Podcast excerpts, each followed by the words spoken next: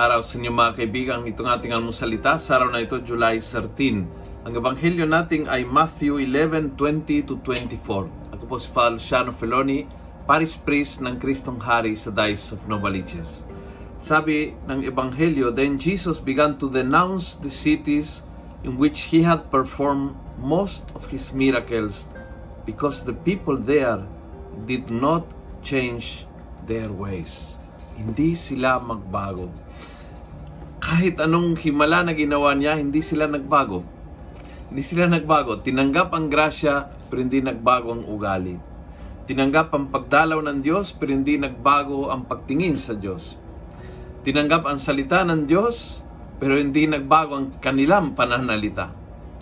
They somehow connected to God, but somehow yung connection to God ay hindi nagbabago ng kanilang pagkatao. At yun ang reklamo ng Panginoon. Yun ang reklamo ng Panginoon.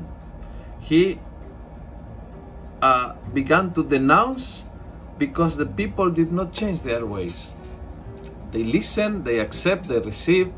Uh, nakinig sa kanyang salita, nagpagaling, nagpabless sa kanya. Tinanggap siya. Pero yung kanilang buhay, ang kanilang core values, ang kanilang pananaw, ang kanilang ugali, ang kanilang pananalita, hindi nagbago.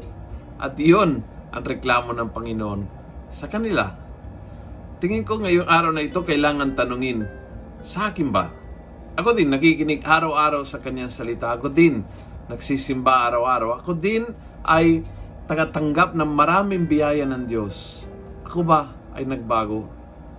Ang kanyang salita ay nag-apekto sa aking pananalita. Ang kanyang pananaw ay nagbago ng aking pananaw. Ang trato niya sa akin, puno ng habag, ay nakatulong na magbago ang ugali ko at ang pagtrato sa ibang tao. Yon ang hinahanap ng Panginoon. Hindi kung paanong tinanggap, kundi kung paano nag nagpanibagong ako sa pamamagitan ng kanyang pagdalaw. Kung nagustuhan mo ang video nito, please pass it on.